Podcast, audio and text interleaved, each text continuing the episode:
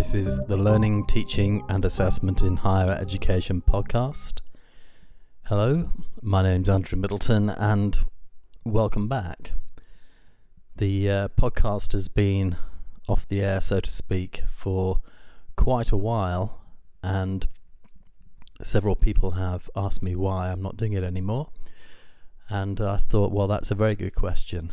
Um, the short answer is that my role changed a few years ago at the university, and other things got in my way, if you like. Uh, just being busy, learning to do my new job, and um, there were more important things to do at the time. But actually, I've wanted to start doing this again for quite some time, and uh, so I'm going to try and do that. And this is just a brief podcast to re-establish the feed and check that I know uh, how to do it. Because quite frankly, um, things have moved on and I've changed uh, technology as well as anything else.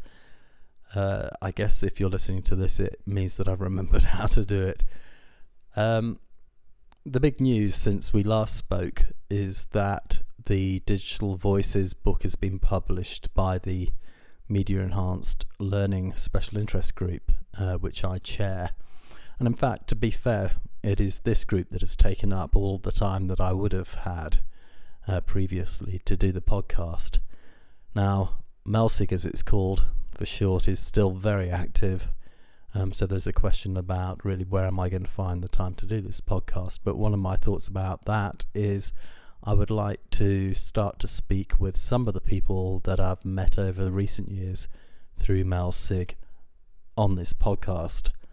So, um, MELSIG now is looking for new ways of uh, communicating and working, and I, and I think actually uh, reinstating this podcast actually provides a good channel for the Media Enhanced Learning Special Interest Group. It also provides a good channel in terms of the role that I have at Sheffield Hallam, um, where I'm responsible for professional development and also for curriculum innovation.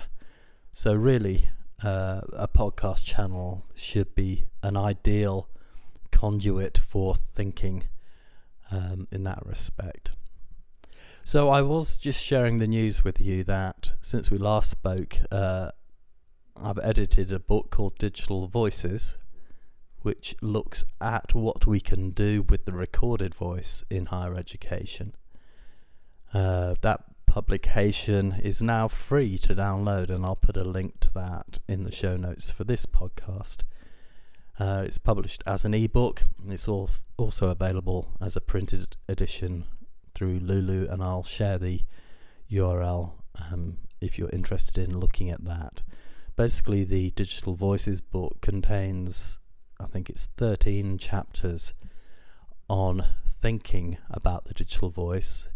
It contains something like 12 case studies and it finally contains 50 scenarios um, uh, describing the way in which the recorded voice is being used or can be used to support teaching and learning and assessment indeed uh, in post compulsory education. So uh, let's say this podcast is about re announcing the LTA and HE podcast, but it's also uh, to alert you to the fact that there's quite an interesting book. I hope that you might you might want to download, and given that it's free, um, it's worth you taking a look at that. So uh, I think I might just leave this podcast at that for today, and um, I'll see how this goes, and then think about um, whether we can regularize this and um, and so forth. So my next task is to actually uh, remember how to upload this to the right place and um, put it onto the podcast feed. But I'm sure that'll be fairly straightforward. Okay, well, hopefully speak to you again soon.